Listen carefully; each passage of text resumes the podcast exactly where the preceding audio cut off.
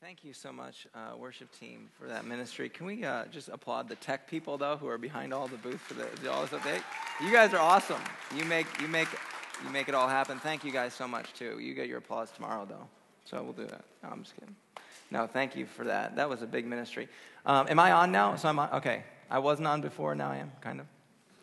I wasn't going to do this tonight, but um, this is a smaller, more intimate setting than I thought uh, we'd be in, and so because um, I'd never been here before, so I, I, I, haven't been in a chapel. And uh, it's really kind of easy to walk down it. So would it be cool if I actually use this microphone up here just for, just to, I, I would love to take some questions from people just so we can get to know each other a little bit. Is that cool? Awesome. Um, I want, I, I, like to get to know you guys, and I know I can't do all of that um, pretty, you know, easily in this short amount of time. But if I could get, have you guys get to know me a little bit, and then I could run into you, and it won't be so awkward when I stand by myself in the corner over lunch tomorrow. Uh, so if, um, if anybody has a question about me, everything's on the table. If it's an awkward question, you're going to get an awkward answer. So um, I'm okay with it. You just got to know what you're in for. But does anybody have any question about anything about me and, and who I am, and just so we feel like we get to know each other a little bit? I'm going to walk down the aisle here. You can keep the lights off. It's not too creepy. And um, does anybody have a question? You got one? Yes, go for it. Anything you got? Crazy story. Crazy story. Oh, man. You know what? I'm going to tell one. I'm, that's going to be the first thing I'm going to do. I'm going to tell a crazy story. So that's a great, I'm going to answer that question in a second. Good one. Yes. Oh, almost dropped it. Oh, it's okay. Are you a dog or a cat person? Oh. Um, what do what do you, what does the audience want me to be? Dog. Okay, I'm hearing dog, so I'm a dog person. I'm. I'll I'll be a cat person if I if you have lunch with me tomorrow and you're a cat person. So that's cool. No, good question. What else? Anything? And let's get in the back here because there's some people. You guys always get ignored. You're just here for the chapel makeup. So here we get go for that. Just kidding. No, I'm joking. You guys aren't. Anybody have a question back here? Yes. If you could have any superhero like talent, what would it be? Superhero talent. Uh, you know, I get asked this question a lot. I don't know why. I don't know people think I'm a superhero. Um, boy, I should have a ready to go answer. I would say um, the ability to, um, oh man, something unusual. I would want to do something like unexpected and unusual. So the ability to like instantly make everybody break out into hysterical laughter at the snap of a finger. That would be awesome. That would be, I don't know, I just think that'd be cool. I don't know if it'd help anybody though. So, Mr. Ezra, you got one. So, if there's one thing that you took away from your college experience and you could tell all of these students, what would it be? That is a great question. Um, should, do you want like a deep, genuine answer? Because Ezra is a deep, genuine guy. If you don't know him, you need to get to know him. So I think, um, let's see, uh, honestly, a, a, really good answer is that um, Let's see. Uh, for me, it was that a mile wide and a skin deep is exhausting. You know, in your relationships, as you guys are here in college and you're making friendships, that if you just if you just get to know a lot of people, but you don't I, you don't kind of find those those wingmen or that really inner circle group of friends, um, you're, you're it's going to wear you out. And it's really important to try to lean into really genuine, intimate uh, community and friendship. Uh, so that would be the big one for me. Yeah. So, yeah, good, good question. Anybody else? No, from the front. Yeah, let's get the front. You guys are the worship team here. Let's, this one's about music. My favorite music selection. My favorite music. What's your favorite candy bar? Favorite candy bar? Is this uh, important to you? no, I'm just kidding. No, is, is it going to make a difference as to whether or not? No, okay, all right, good. Uh, you know, I love um, Charleston Chews. No one loves Charleston Chews, right? Except for me. One person, yeah, two. Two people. I really do. I love that chewy, was it vanilla nougat? Have you ever had one? You've never, you've never had a Charleston Chew? Oh, I'm going to buy you a Charleston Chew. We're going to make that happen. Oh, man. Yeah, it is. It, you have a question? Okay, I can't ignore you because you're sitting in front. Okay. What's your favorite part of God's creation? Favorite part of God's creation? What a great question. Oh, man. If I had to pick one favorite part of God's creation, I hear some people yelling out answers as to what it should be. what is this? Okay, I, I can't hear any of you, so I'm going to be honest about it then. Um, I would say for me, the, the honest, maybe it's cliche, but the sunrises and sunsets, the color of those. Yeah, is that, yes. We got some sunrise fans right there. Thank you for clapping for that. Yeah. No, great question. That's a fan. I'm going to steal that one and take credit for it too. When I, yes. How did you meet your wife? How did I meet my wife? Great. All right, this is the last one because I'm going over time. That is such a good question, though. Great one to end on. Um, I met my wife at college, and it's, it is a funny story. Uh, I didn't know who she was at all.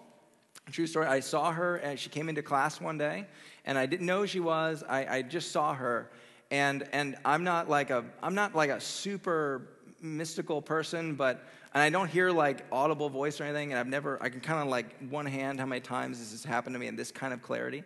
But she walked into the room, and I knew, in like, I'm not making this up. This is don't don't think this has to be your story either.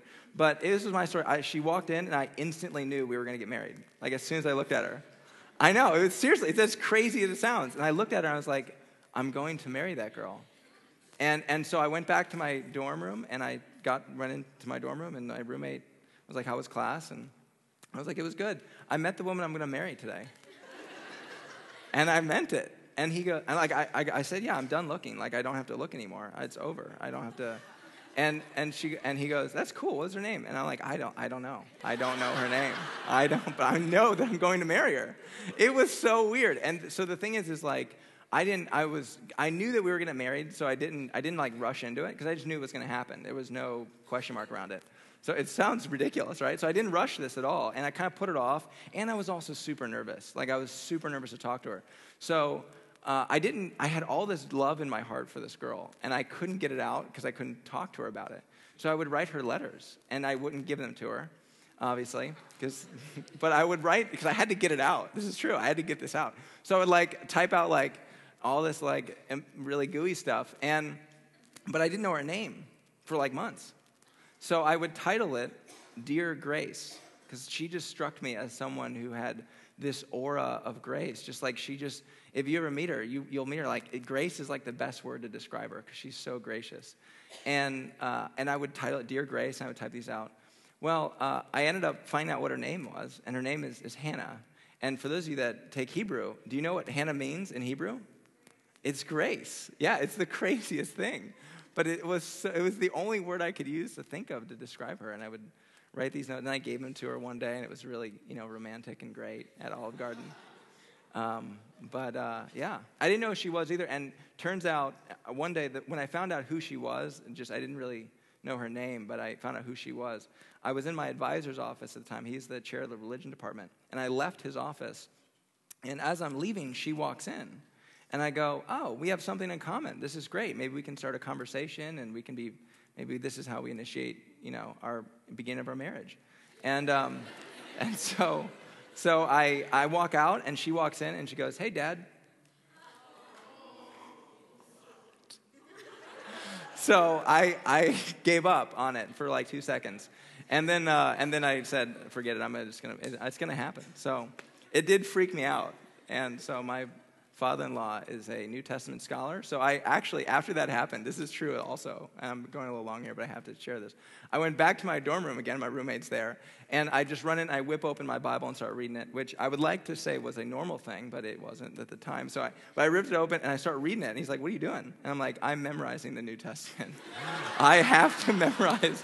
Seriously, it did happen. And I made it 10 minutes. It was not that long. I really it was five minutes, but um, that did happen. So uh, anyway, so a crazy story. Uh, before I get into what we're going to talk about, um, this leads into it. So I'm beginning now. Uh, so when I was in college, at the, this was before I met Hannah and everything. I did an internship at a, at a, church, and this particular internship allowed me to go to a governing board meeting, which is a it's a big deal. It was really like actually a lot of leaders in this big church in our area, it was one of the larger churches in the community. Um, and I got to go to an elder board meeting, and I got to sit in it, but I could only be there for the first five minutes because it was I don't know why I keep looking at you. You didn't answer the question. Sorry, I'm like I keep I'm used to looking at you answering your question. Um, but anyway, so I'm at this elder board meeting and I had to leave after five minutes. And so they let me stay for the agenda. Like they reviewed the agenda, they reviewed kind of the uh, what they were going to talk about, and then they began the formal be- beginning of the meeting began with a prayer.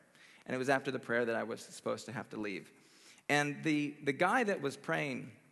Um, well, first I need to back up. I you need to understand this. The night before, I was up super late, um, studying, reading the Bible, praying, fasting, and playing video games. I was mostly playing a lot of video games. And he had a smooth, silky, like a James Taylor voice. It was like butter. And it was like, it was so, and it was so unfair. And so I was told the prayer lasted about, uh, about a minute or two. Uh, and I was, I remember about 30 seconds or so of it because I was apparently asleep for 20 minutes or so. But here's why this is so bad. This is why this is really bad, because I just fell asleep during the prayer. That's, that's awful to do. But, but the reason it was so bad is because I fell asleep in the praying position. so everybody was so generous to give me the benefit of the doubt. And so for 20 minutes, here I am. And they ended, they looked at me, and I'm just, and they're like, well, he's working stuff out. this is good. This is good. We, got, we ought to let him finish. So uh, it gets worse because the problem is when I'm asleep, I twitch and I mumble things, uh, incoherent things, angrily mostly.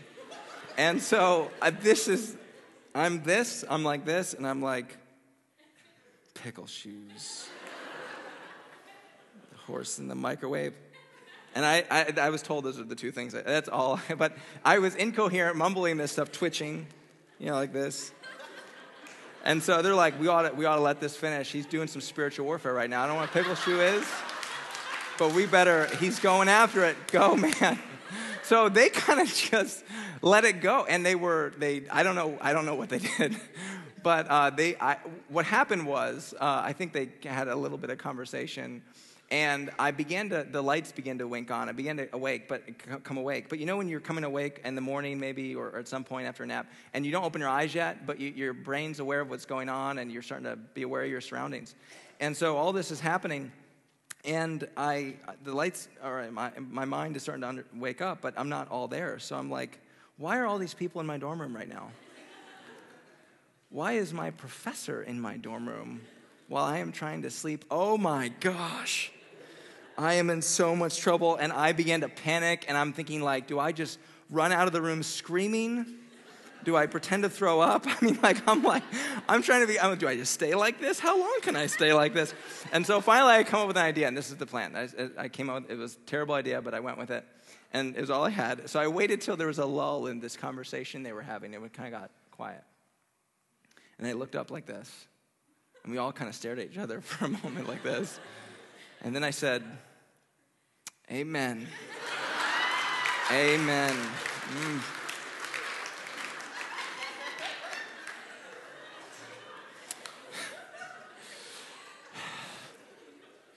And my professor put his hand on my, on my shoulder and he goes, Brian, are you okay? And I said, You know what? I am now. But I have to go. I don't know where, but I need to leave. And we actually never talked about it again after that. It was really awkward. We never really unpacked what happened. And I, but I was never invited back either. And, and so maybe, maybe this is not your story when you pray. I, I, I mean, you know, I'm so embarrassed that it happened. It's so embarrassing. But, uh, but maybe for a second, if we'd be willing to do it, just for tonight, you can put it back on afterwards. But just take the have it all together Christian mask off. You can put it on later, but take it off for a second. We would all agree that sometimes our prayers, honestly, we sometimes feel like there's, there's no one on the other end. And so maybe you don't fall asleep during them, but, but you just you feel like, is there anyone listening? You know, you're just talking out into space. And especially, this gets really hard when our prayers, when, when we're praying and we're not hearing anything back, we're not feeling like God is, or, or sensing that God is directing any communication back to us. And so it, it not only maybe gets dry, but, but this is what also happens, is you begin to feel some anxiety, especially around big decisions. You guys have some huge decisions that you're, you're weighing right now. Maybe it, maybe it is a, a relationship. Maybe it's uh, some classes that you're thinking about taking. Maybe it's a kind of a direction, a major. Maybe it's your, you know, it, it's expensive to go to college, so deciding classes and majors those are big decisions and deciding what you're going to do after graduation. Uh, those are some big ones. And here's why this is hard, especially uh, for those of us that, as believers, we believe that God does know the future and He's got, a, he's got kind of a, an idea of, of, of, well, He knows what the future is and He desires a path for us that is best. He desires our best. He does care about our decisions that we make. And, and we know this and we feel this. And so what happens is, is as we pray and as we ask God for direction, and if we're sensing not, we're not sensing anything back, or it's fuzzy, or it's unclear, this can be big for us because we, we sometimes feel like we're on this imaginary highway. And if and, and, and we're like God's up there like a cosmic GPS telling us turn left, turn left, turn left. And if we can't hear it or whatever because the noise in our life, we're going to miss some exit that we, that we were supposed to get on. And we're not going to realize it till we're 10 years down the road. And, and then we're going to freak out. And we're going to, when God's up there going, I tried to yell and I couldn't. I mean, sometimes this kind of anxiety happens when we're, when we're on the precipice of some big decisions, trying to listen to God's voice. And it could be even exacerbated by some of the realities of just our social life, where we, we troll through our news feeds and we, we see these the highlight reels of everybody's life making decisions doing things and we start to wonder if we've if we've missed that exit. You know we see that we see the photos we see the posts and we're like man um, am i going to miss out on what possibly the decisions i should have made and the direction and the path i should have gone down? And, and it can really rob your soul of some real joy. It can rob you from enjoying the ride of life and genuinely the, the peace and the rest that comes with being living as someone who, who believes you have a relationship with the creator of the universe. And you begin to fear this missing out, and it can be not only in, rob you of, of joy, but can immobilize you from making any kind of decisions, right? You just get stuck. And so here's what I want to do tonight is I want to unpack all the things surrounding God's voice and speaking and, and try to give you just some handlebars that, from Scripture that, that, that really um, deal with this question. But, but here's the problem with when we're going to deal with this passage in 1 Samuel 16. This is, this is the difficulty. And this is, this is the problem with most passages like this, is that uh, you often will read Scripture, and when, you, when God's voice shows up in Scripture, when it appears in the text, it's surrounded by these quotation marks, right? This punctuation of quotation marks. And I don't know about you, but this is some of the times, sometimes the way I interpret that and read that. I go, man, have I, have I ever heard God so clearly that I could put him in quotation marks? I mean, has God ever spoken to me in such a profound, clear way where I can put his voice in quotation marks? Maybe. I mean, I, we hear stories of people that do, or maybe some of us have maybe at one time, but then we go through long stretches of our life where we can't, we can't really do that. We couldn't really put God's words in quotes, or even the dramatic stuff we read about, you know, the Moses in the burning bush, and we're like, should I go in my backyard and light stuff on fire and listen to it? I mean, how, all the really dramatic times God speaks, don't, don't do that if you're thinking about doing that. But, but we hear these stories, we read these, these passages in the narrative here, and, and we see these quotes, and we go, man, I don't know that God's ever spoke to me that kind of, with that kind of clarity. Do I know how to hear God's voice? Because apparently he speaks like this, and I'm stuck and I can't hear anything that crystal clear. So here's what we're, we're going to do. Or here's what we're not going to do. We're not going to wrestle tonight with the medium or the mode by which God spoke. We're not going to ask, was it an audible voice? Was it a, was it a, light from nowhere in music and then an echoey voice? You know, was it that or was it a, a burning bush? Or what? We're not going to deal with the medium or the, or the mode and the vehicle by which God's words came to this person. We believe he did speak, that's truth, but we're not going to wrestle with how he spoke. We're not going to do that tonight because let's be honest, I think you could argue that that might be different for everybody in here as it was for even the people in this narrative, the narratives of Scripture. But what we are going to wrestle with tonight, this is what we're going to do. We're going to wrestle with this question What are the conditions surrounding those times that God was speaking? What are the conditions surrounding those moments? I think it's up, up on the PowerPoint here. Um, is it up there? Yes. What are, the, what are the conditions for hearing God's voice in my life? What are the surrounding conditions for those times that God spoke and me personally for even hearing that voice? And we're going to wrestle with this in First uh, Samuel chapter 16. And the, uh, the, the, little bit of context here is this is where Saul has blown it. The wheels are coming off the train, and, and the kingdom is, is, is going downhill. And so it's a very volatile time. Uh, very, uh, you know, this is the this is the Middle East in, in biblical times. This is a very you need as a nation state. You need strong leadership. However, that manifests itself. For this, it was Israel's first king, and it was it was um, on the tail end of that. And so Samuel is getting the word from God that it's time to pick a new king. You talk about fear of missing out. You talk about fear of getting this one wrong. I, I know you all have big decisions, but I don't know if you're in the charge right now of picking the next leader of a nation state. Maybe if you're going to vote in the end. I, actually, I just realized I said we were in an election year. So, but your vote doesn't matter. Um, I'm just kidding. That's not true at all. That's, but this is Samuel's job. Big, big, big decision. So let's lean in here and let's see what God does in the midst of communicating to Samuel about this. So here we go. Uh, I'm going to start in verse 1. I'm going to skip around a little bit and summarize some, some of this so we can get through it all. Verse 1 of 1 Samuel 16. Now the Lord said to Samuel, so God's speaking, we know that. Doesn't exactly say how, but we know that God spoke. We say, he said to Samuel, You have mourned long enough for Saul. I have rejected him as king of Israel. So go fill your flask with olive oil and go to Bethlehem. Find a man named Jesse who lives there, for I have selected one of his sons to be my king. Okay, so you can imagine this, right? This is this is the scene. Let's pretend because we're not really dealing with the mode of communication. So let's let's just make one up for now. Um, that, that maybe God spoke through a light coming out coming out of nowhere, a big echoey voice, maybe some light singing in the background like that, ah, that kind of thing. So let's let's pretend that's the way this happened. So let's say that happens. A light comes on. Samuel's there, or yeah, Samuel's there, and he God he knows God's about to speak, so he gets out his iPad. He's ready to listen. I'm going to take notes. And it's like, okay, God, I'm ready. Samuel, yes. Pick, you got to pick a new king. We are going to pick a new king. Wow, that's big. Okay. Who is it? Here's his address. That's it. Like, here's his address. I mean, God goes on, gives some more details, but doesn't say who. Then light goes away. He's like, this is a big deal, right?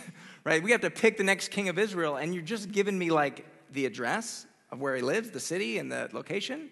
That's it. You know who it is. You don't want to just tell me. Does God do this? Is it possible? Is it possible that somewhere in your theology of God speaking, that maybe He's just going to give you the first step? That maybe whatever it is, whatever big decision you're wrestling with right now, is it possible that God is just going to give you the first baby step? And that, that's about it. And maybe it's just go to Jesse's house, here's the address, but, but he's not going to give you the final decision. He's not going to give you the end decision, but he'll give you a piece of it. So that's what he does here with Samuel. So let's keep going. Let's see what happens next. So I'm going to kind of skip, skip through this here down to the bottom. So when they arrived, this is verse 6. When they arrived, Samuel took look, one look at Eliab. So he gets to the house, he knocks on the door, he opens the door and takes one look at Eliab, one of the sons, and thought, Surely this is the Lord's anointed one. Now, if you're wondering, gosh, uh, you know, deciding God's direction and leadership in my life, that's a difficult thing. Uh, you're not alone. This is Samuel who has heard from God before, and he's convinced that God is right, is, is anointing this particular person as next king and he's dead wrong. It's like, surely, er, it's wrong. And, and this, is, this is what he says. He says, surely this one. Does this happen in our lives uh, sometimes? When we're in a big decision mode, we have this kind of theology that, Lord, if you open a door, I'll walk through it. You know, Lord, open and close doors, and then I'll walk through the one you open. Is it possible? Can we leave room in our theology of hearing God's voice and direction in our life? That God, God may allow some doors to swing wide open and you're facing right at something that you think is, is totally, this is surely God's anointed path. But it, it's not. Could you leave room for that in your, in your decision making that there, there may be times that appear, that absolutely appear to be the totally anointed? This is Eliab. I, why would God allow Eliab to be standing in the doorway when I opened it? I mean, surely this is it, because why else would God open this door and Eliab standing there? Could we leave room in our theology as we think about God's voice for the reality that maybe an open door is not the right door? That maybe the first option or the best looking option is surely not the Lord's anointed way. So let's let's let's I'll leave that right there, but let's let's keep going. So here's what happens next. Um, verse seven here. Uh, but the Lord said, so God, God speaks again here. But the Lord said to Samuel, Don't judge by his appearance or height, for I have rejected him. The Lord doesn't see things the way you see them. People judge by outward appearance, but the Lord looks at the heart. this, this is, is crazy to me. I mean, imagine you're, you're Samuel, okay? Door swings open. There's Eliab. Pfft, surely this is the guy. Light comes out of nowhere, voice, echoey voice. Let's do, we'll do the singing thing. We'll say that's in the mix too. So that's going on. And all of a sudden you hear God's voice and you're thinking, okay, God, I'll get my iPad out just in case there's some notes here. But okay, Lord, I'm ready. I found him. I, I, this is Eliab here. Surely you're just about to anoint this decision here. You, I mean, surely this is your guy. This is the Lord's guy. Go ahead, now speak. Go ahead. What is it? And this is what God says from what we just summarized. He says, Nope. What? Nope. It was just no. It was just no. But God does something else, though. This is what else God does, though. God gives him a, a lesson in the no. So God doesn't just say no, He says no, but He gives him a lesson in the no. Could we leave room, maybe, in our, in our theology of hearing God's voice? That there may be no's that come your way as you try to navigate the decision, but, but could it be that we need to look for the lesson in, in the no? And, this, is, this is so powerful because notice God doesn't say, no, it's the guy three rows back or the guy, or the guy behind Eliab or out in the field. He just says no, and then he goes away. It said it was just no. It wasn't no, and here's the right answer. It was just no, but a lesson. And and and maybe this is this is what we need to consider as one of the conditions for God speaking. Is that God speaks loudly through his values. You see, God, God basically says to him, Look, you look at who a king, what a king can do. I'm looking at who a king is and who he can be. You see, this is, this is what he's doing with Samuel. He's shifting. He's not, he didn't just say no, he said no, and then he peels back the curtain for Samuel. He peels back the curtain and shows him how he makes decision. He didn't tell him the decision, but he peels back the curtain and lets Samuel peek into how God makes decisions. And the, and the condition here that we see that God's showing us, how God makes decisions, his, his, his values drive that. So, let me, let me put it this way. I, when I was a kid growing up, I wanted so bad. I, I loved dinosaurs so much. I, when I was a young kid, I, not like recently. So I, I do love dinosaurs, but, but um, I loved them so much. I wanted to be a dinosaur when I grew up. And this is a real thing. If you would have asked me, hey, hey, buddy, what do you want to do when you grow up? I would say, I want to be a dinosaur. That's what I was. I would have. And in my mind, this is how this is how ridiculous this is. In my mind, I would have my own patch of jungle, and I would I would run around in it and scratch things and bite things, and and only people if they were mean. I wasn't a serial biter. I would just bite them if they were mean. I was a velociraptor, is what I wanted to be. And isn't this weird? No one's laughing right now because they're like, that's terrible. that's super creepy. And this is true, but, but I love dinosaurs so much that I felt like maybe that would be in my future as being a dinosaur. And it didn't seem to bother my parents that their kid wanted to grow up and eat people for a living. That was a weird moment, too, as well. And uh, thankfully, none of those came true. But, but my parents, every time for my birthday, they would, they would get at least something that had to do with dinosaurs. How did my parents navigate the decision of what to get me for my birthday? How did they navigate what, what my will for, for them in buying my birthday gifts would be? Well, you see, my parents spent time with me. My, my parents did. They spent time with me and they, and they learned what my values were. Question Do you know what God's values are?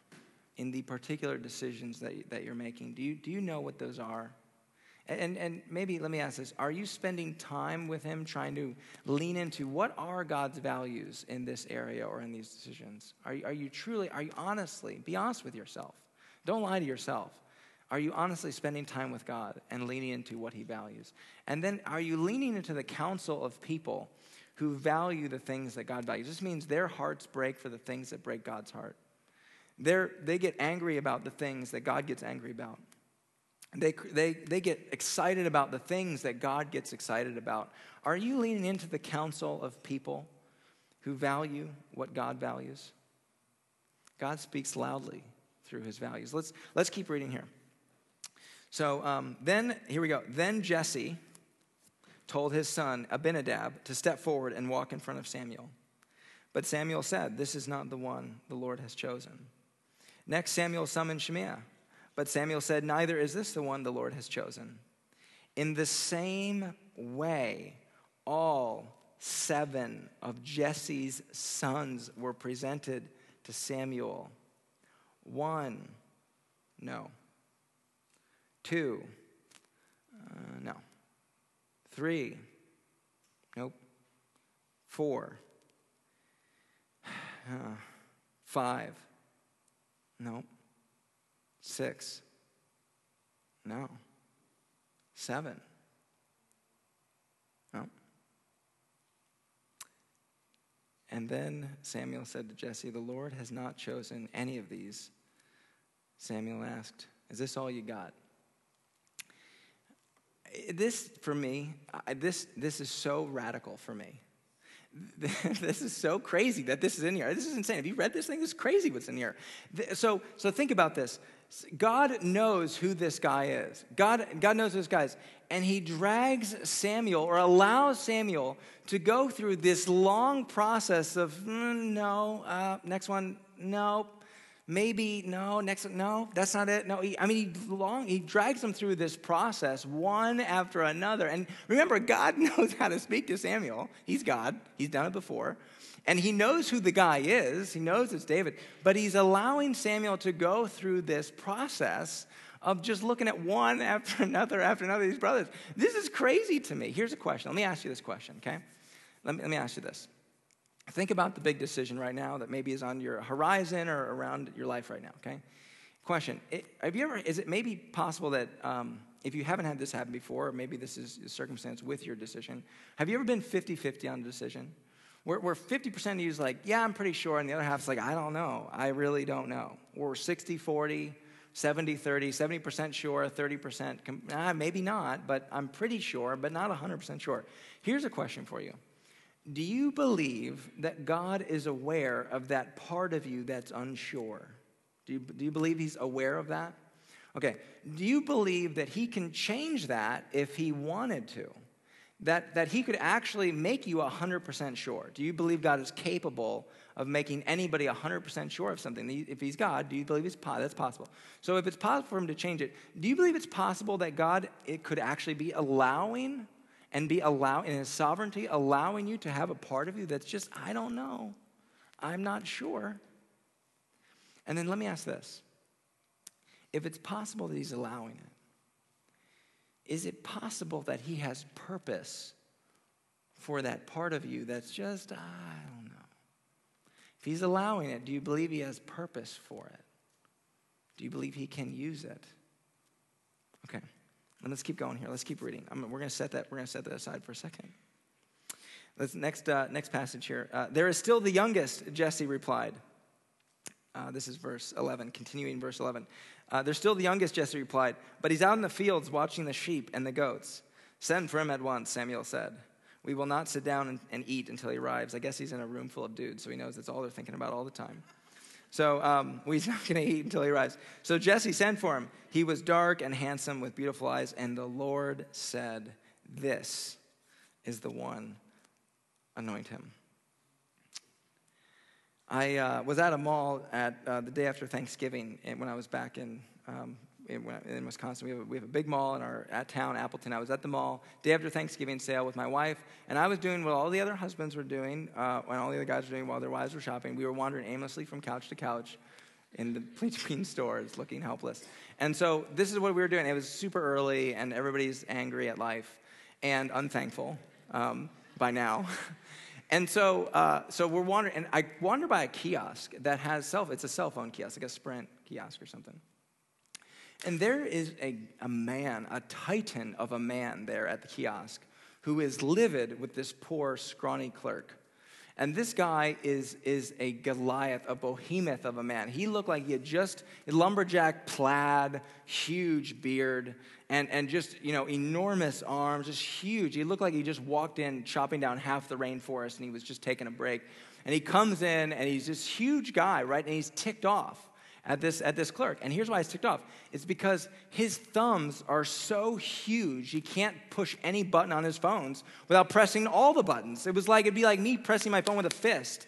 His thumbs were enormous and he was ticked. There was no phone out there that he could press a button with that it would actually work and, and call anybody. He was like, I don't know if it was because he was picking up trees whole and throwing them out by the root. I don't know why his thumbs were so big, but he was this huge guy. And, and I remember the weirdest thing happened. Like, I had this weird moment, and this is gonna be weird. This is weird, but, but I had this realization that, like, this is sometimes how I think of God in the sense that um, sometimes I wonder, like, uh, why doesn't God use a cell phone?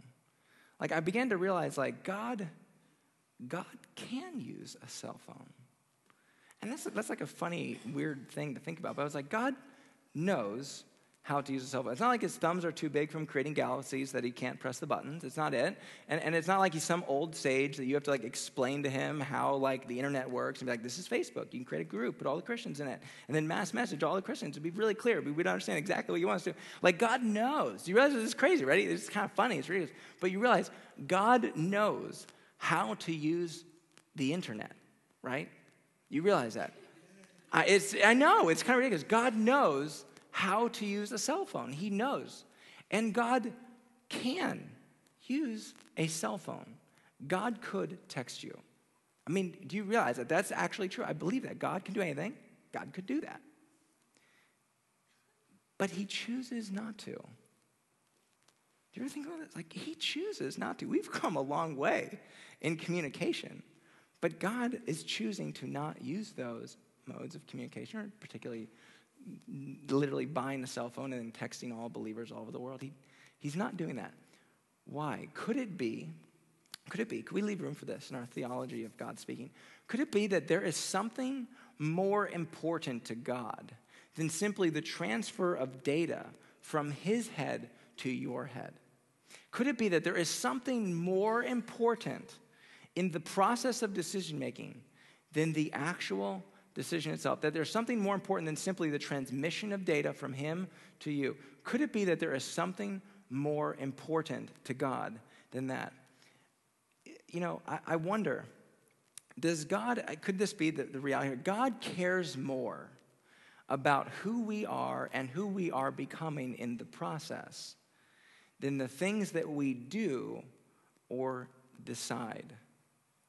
Is it possible that Samuel is not just some employee of God, that God needs to do his bidding, that God is up there and he just needs Samuel? Samuel is just an employee of God. He's got to go and he's going to have to be the one to make the decision and anoint the king. Could it be that God, the decision itself is not as important to God as the means by which it takes us to figure out and lean into God and understand what the decision is that we have to make? That could it be this, that we're not just employees of God? That whatever big decision you have right now in your life, as big as it is, that we are not simply God's employees, that we just have to make that decision or go down that path, but that we are His children whom He loves and desires to have a relationship with, and that decisions are the means by which He grows that relationship. Could it be that God shapes us in the silence? That that the, that the other condition here is that silence is a means by which that God shapes us. That it's, it's not like it's not like that is so invaluable that, I mean, think about it. If I were God, this would be me. If I were God, okay, if I were God, I would, there's a lot of things I would do different, but that's because I'm not God. I'm so glad I'm not God. But, but I would be like, this is a big decision. This is the head of a nation state. Samuel needs to get this right. I'm going to put signs up everywhere. I'm going to be like, Samuel, this is the guy. Here's a photo. I'm going to do the Star Wars hologram thing. Like, you know, here he is. This is what he looks like. He's in Bethlehem. This is exactly dressed. He's out in the fields. He's not Jesse's house. Don't go to Jesse's house. Eliab's there. Don't go to Jesse's house. Like, you're going to pick the wrong guy. I would be so worried about Samuel getting the decision wrong. That would be all it would be about because I'm all about the decision. For me, it's all about the decision.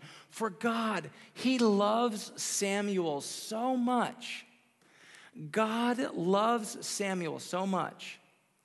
He desires an intimate relationship with Samuel that God is willing to take Samuel on this journey that compels Samuel to learn more about how God is, how he makes decisions, And that God loves, loves Samuel so much is that he's going to use this huge decision to pick the head of a nation state as a means to draw Samuel closer to his God. Does that, does that not tell you how much God loves us? How much he loves you? Like, listen, listen, I, I know, I, I know some of you have some huge decisions ahead of you. I know that. And I know you want to you want to pick the thing that God wants you to do and you want to head down that way. But but listen, I, I know that I know those decisions are big, but I, I'm probably sure that none of them are as big as being the one person selecting the head of a nation state, right? And yet, God used even that big of a decision as a means to draw uh, someone, one of his children, into a more intimate, closer, loving relationship. Could it be that your decisions in life, that all of those decisions are not the end? They're not the end. The end is your relationship with God, and those decisions can be the means by which God draws you to Himself because He loves you. When, when you begin to think of decisions as uh, not the end, but the means, um, you pray differently. You pray for different stuff. God gets pretty loud in the silence. And, and you begin to realize that you have no fear of missing out on anything. Let's pray. God, I thank you so much for these students who have carved out um, time, Lord, to be here and to lean into this. And I, I thank you for every student on this campus who couldn't be here, Lord. I just, I thank you so much for how you are, um, your love for us is just unfathomable, God. It is, just doesn't make any sense to any of us here how much you love us. And so, Lord, I just pray that everybody in this room would be just so full, so full of peace and joy to be able to leave out of here and enjoy the ride of life and all the big decisions. Just enjoy the ride and know, enjoy you, God, really, in their relationship with you as you press them deeper into, into you. That, Lord, that that 50% of them that's unsure, that that, Lord, maybe is the most important part of the entire part of them. That it's in those moments, Lord, that you whisper, Do you trust me? And I pray everybody in here would whisper back yes. I just pray, Lord, that it's in that, that sweet 40% or 50% of us that's just not sure. I pray you would use it to draw us closer into a relationship with you and that we would sense your presence in that piece, the part of us that's not sure, and that you're in it. You're in the uncertainty. God, I thank you so much uh, for how you're speaking. I pray we would be ears wide, ears open and eyes wide open as we go into all the things you want to say to us this week, and we would enjoy the ride because we can trust and know that the decision is not the end. That your relationship with us and your love for us will win. In your name we pray. Amen. Thank you very much. See you guys tomorrow.